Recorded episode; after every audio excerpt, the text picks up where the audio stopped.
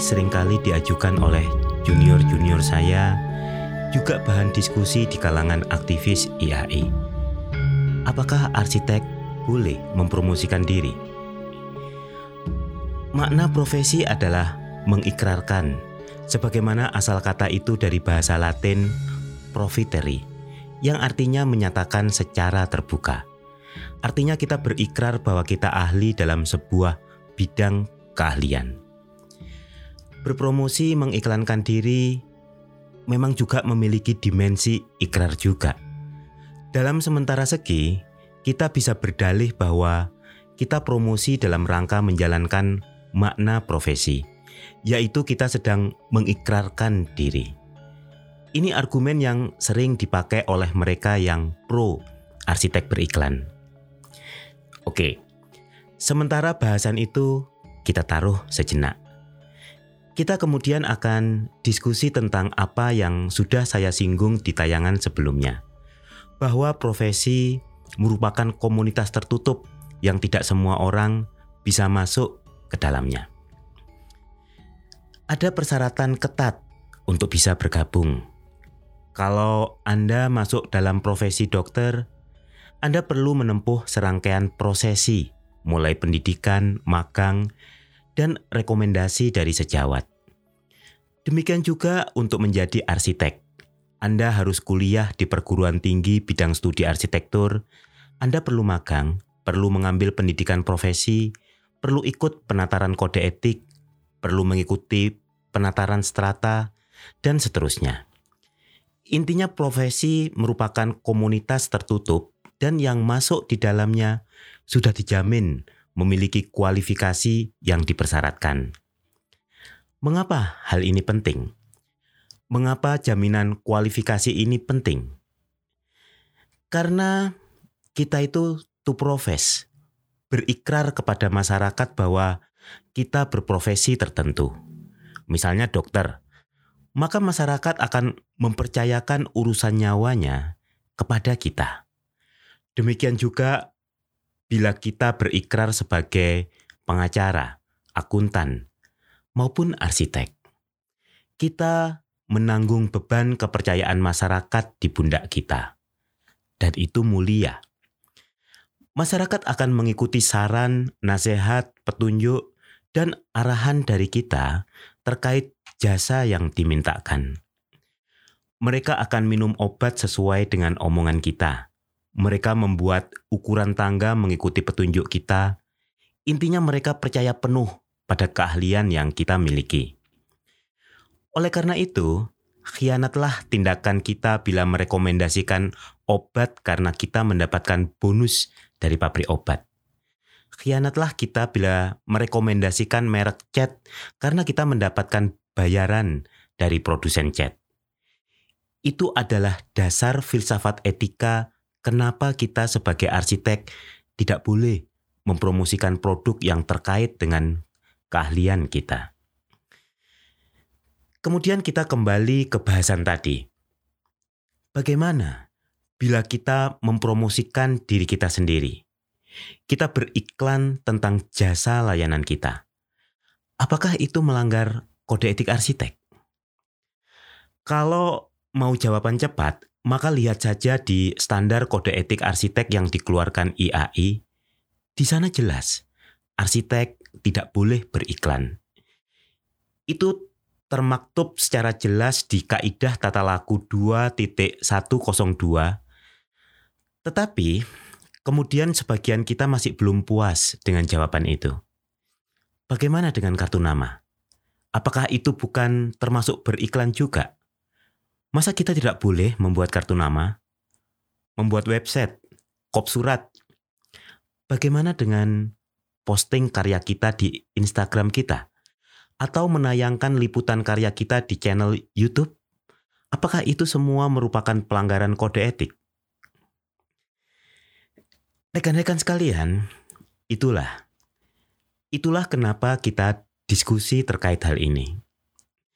Sebagaimana tempo hari di sesi belajar arsitektur, kita sudah bahas tentang etika profesi. Kita di sana membahas bahwa tidak mudah memformulasikan kemuliaan moral manusia dalam narasi singkat butir-butir kode etik. Sebab ini adalah hal yang kompleks dan rumit perumusannya.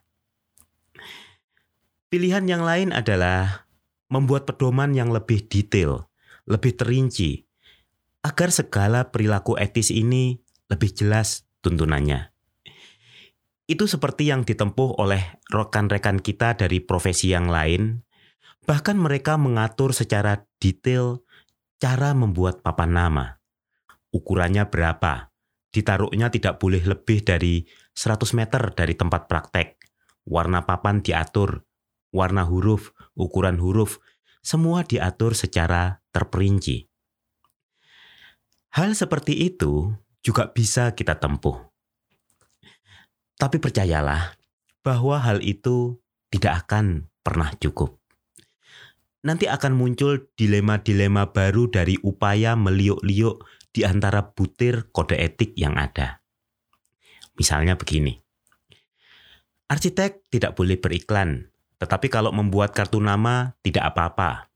Karena itu bagian dari to profess, berikrar tentang profesi arsitek yang dijalani. Kemudian, apa sih bedanya beriklan dengan berikrar? Berikrar memberi informasi itu diperlukan agar masyarakat tahu ke mana mencari arsitek. Sedangkan beriklan itu adalah bagian dari bisnis. Nature-nya adalah memberi jasa pelayanan. Sedangkan nature-nya bisnis adalah mendapatkan laba, keuntungan. Dalam menjalankan usahanya, pebisnis dihadapkan pada persaingan. Oleh karena itu mereka melakukan promosi, beriklan, agar usahanya tidak gulung tikar. Mereka berusaha meyakinkan masyarakat bahwa produknya lebih baik dari pesaing lainnya. Berusaha agar masyarakat memilih produk itu. Kalau kita di arsitek, di profesi, berbeda. Arsitek yang satu dengan arsitek yang lain secara filosofi memiliki kemampuan yang sama. Pada dasarnya memiliki standar kompetensi yang sama. Tidak boleh menimbulkan kesan bahwa yang satu lebih unggul dari yang lain. Tidak elok mengklaim bahwa kemampuannya lebih baik dari sejawatnya. Maka dia tidak boleh berpromosi bahwa dia arsitek terbaik di Indonesia misalnya. Tidak dapat dipungkiri bahwa dalam kenyataannya ada satu arsitek yang terkenal karena membangun gedung yang menjadi kebanggaan bangsa, misalnya. Ada arsitek lain yang memperoleh penghargaan di mancanegara. Ada lainnya lagi yang banyak memenangkan sayembara. Tapi itu semua tidak boleh dia gunakan untuk memenangkan persaingan dengan sejawatnya. Walau itu memang benar adanya, dia tidak bohong bila mengklaim informasi tersebut. Dia tidak melebih-lebihkan. Kenyataannya dia memang memenangkan penghargaan. Tapi di dalam dunia profesi, menyatakan kelebihan diri yang demikian adalah beriklan. Dan itu tidak etis. Itulah bedanya antara profes berikrar dengan beriklan.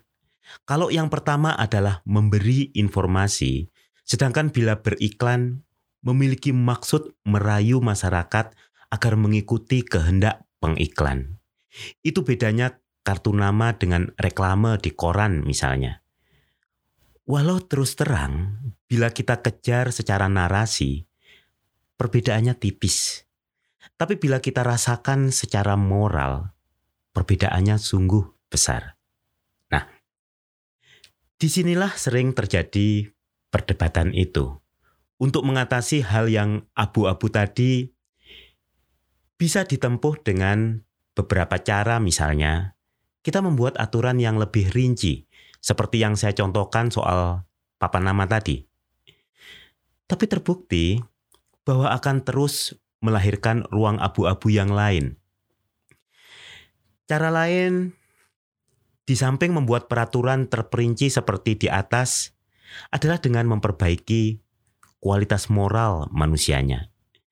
Kita berlomba-lomba menjadi arsitek yang manusia yang menjunjung tinggi keutamaan manusia.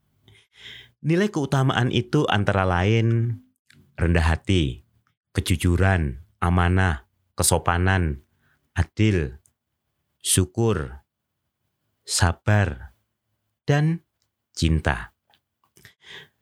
Dengan demikian aturan atau kode etik dibuat secukupnya saja. Tapi bila kita menghias diri dengan nilai keutamaan itu, maka tidak akan ada niatan kita untuk berakrobat mencari celah di antara aturan yang ada. Saya percaya dengan pendapat Imam Al-Ghazali bahwa banyaknya peraturan pada suatu bangsa menunjukkan peradaban bangsa itu menjelang kehancurannya. Karena artinya sudah tidak ada lagi kepercayaan di antara anggota masyarakat. Artinya manusia sudah tidak bisa diandalkan moralnya untuk tidak berbuat yang immoral. Maka itu, tanda runtuhnya masyarakat sudah dekat adalah dengan banyaknya peraturan yang ada di masyarakat tersebut. Maka kita perlu kembali kepada keutamaan kemanusiaan kita meyakini apa yang disampaikan Aristoteles bahwa berbuat baik itu adalah baik. Tanpa ada larangan beriklan di butir-butir kode etik, kita tetap tidak akan beriklan. Bukan karena takut pada aturan, tetapi karena menonjolkan diri bukanlah salah satu sikap keutamaan moral. Sebaliknya, rendah hati adalah sikap yang harus ada pada setiap arsitek. Bila kita mempelajari kisah-kisah nabi, orang bijak, tidak ada tuntunan yang bernada menyombongkan diri. Semua teks-teks suci mengajarkan pada kita tentang ketawaduan, humility, rendah hati. Kita baca bagaimana Adam mengaku sebagai orang yang zolim dan karenanya minta ampun pada Tuhan. Demikian juga ketika Yunus dalam perut ikan menyadari betapa beliau orang yang sungguh merugi. Karena memang demikianlah moral yang mulia. Setahu saya, yang menganggap dirinya hebat dan lebih dari manusia yang lain, itu adanya di kisah Fir'aun, Korun, Abu Lahab, dan semacamnya. Tanpa diatur oleh kode etik atau aturan agama pun, rasanya kita tidak nyaman untuk bilang bahwa saya adalah arsitek 10 besar di Indonesia. Atau saya arsitek peraih IAI Award. Bukan karena larangan, tapi hati kita gundah melakukannya. Karena itu hal yang tidak pantas kita lakukan sebagai arsitek, sebagai manusia. Tapi kemudian kita dihadapkan pada situasi yang lebih kompleks, di mana tuntutan hidup semakin menekan kita untuk berpikir bagaimana bertahan. Bagaimana mengimbangi kebutuhan pengeluaran bulanan keluarga. Apalagi kemudian arsitek perlu berkumpul dalam kumpulan yang berbentuk perusahaan. Perusahaan ini kemudian menjadi entitas bisnis. Maka, apakah boleh entitas bisnis ini berlaku sebagaimana entitas bisnis yang lain. Entitas bisnis bertujuan untuk mencari laba, dan di tengah persaingan usaha, entitas bisnis akan berada di situasi kompetisi yang ketat. Mereka akan beriklan, promosi, mempengaruhi konsumen agar lebih memilih produk mereka dibanding pesaing. Walau di entitas bisnis tetap ada etika bisnis, tapi nuansanya berbeda dengan etika profesi.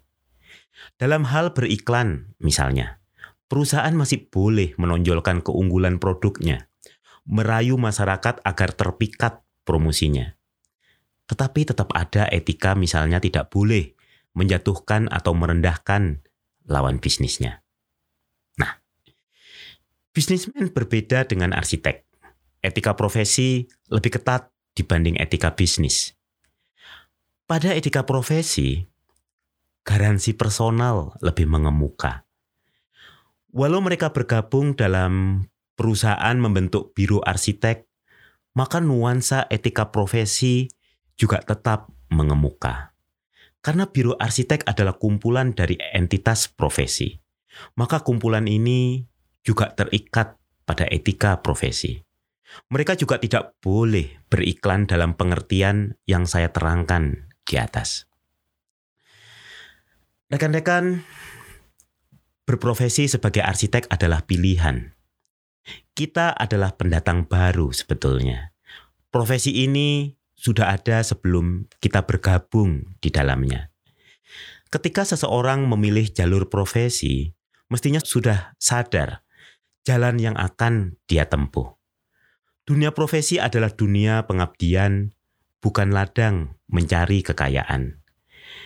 Bila yang terakhir yang diimpikan, jalur terbaiknya adalah menjadi saudagar.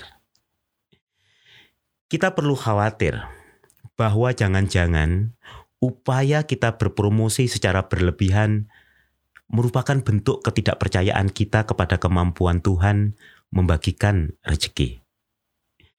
Oke lah, barangkali kemudian kita akan berargumentasi bahwa itu adalah bagian dari ikhtiar yang kita jalankan untuk mencari nafkah.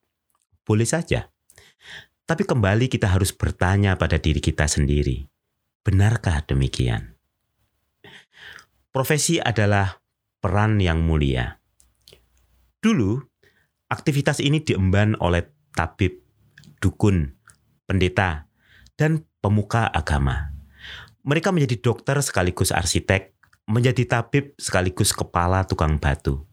Mereka tidak menjadikan kaya sebagai motivasi utama hidupnya, karena mereka adalah orang yang sudah selesai dengan dirinya sendiri.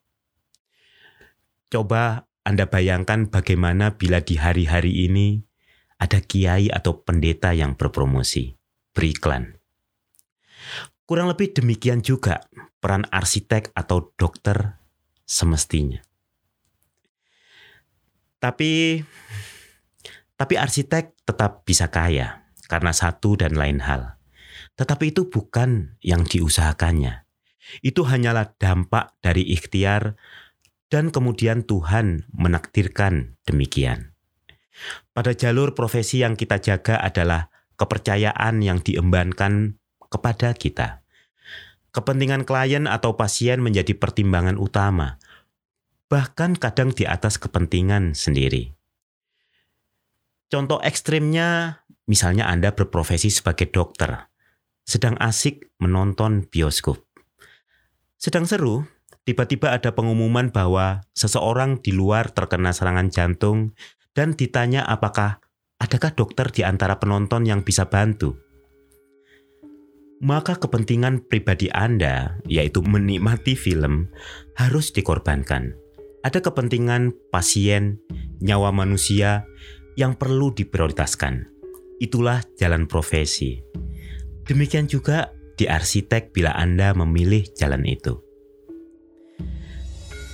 Latar belakang yang saya uraikan dari awal sampai akhir tadi itu yang melandasi mengapa arsitek tidak pantas berpromosi. Kita adalah golongan khusus yang mengemban kepercayaan masyarakat. Maka sifat keutamaan manusia harus lebih mengemuka dibanding kepentingan usaha. Dan itu sangat terhormat. Dan itu sangat mulia. Akhirnya rekan-rekan, kita sudah memilih jalan profesi ini. Itulah dharma kita di dunia. Sebagaimana saudagar bisa mencapai Tuhan dengan kekayaannya, kita arsitek juga semoga bisa mencapai Tuhan dengan jasa layanan kita. Sampai bertemu di hadapannya nanti. Jangan sampai titip absen.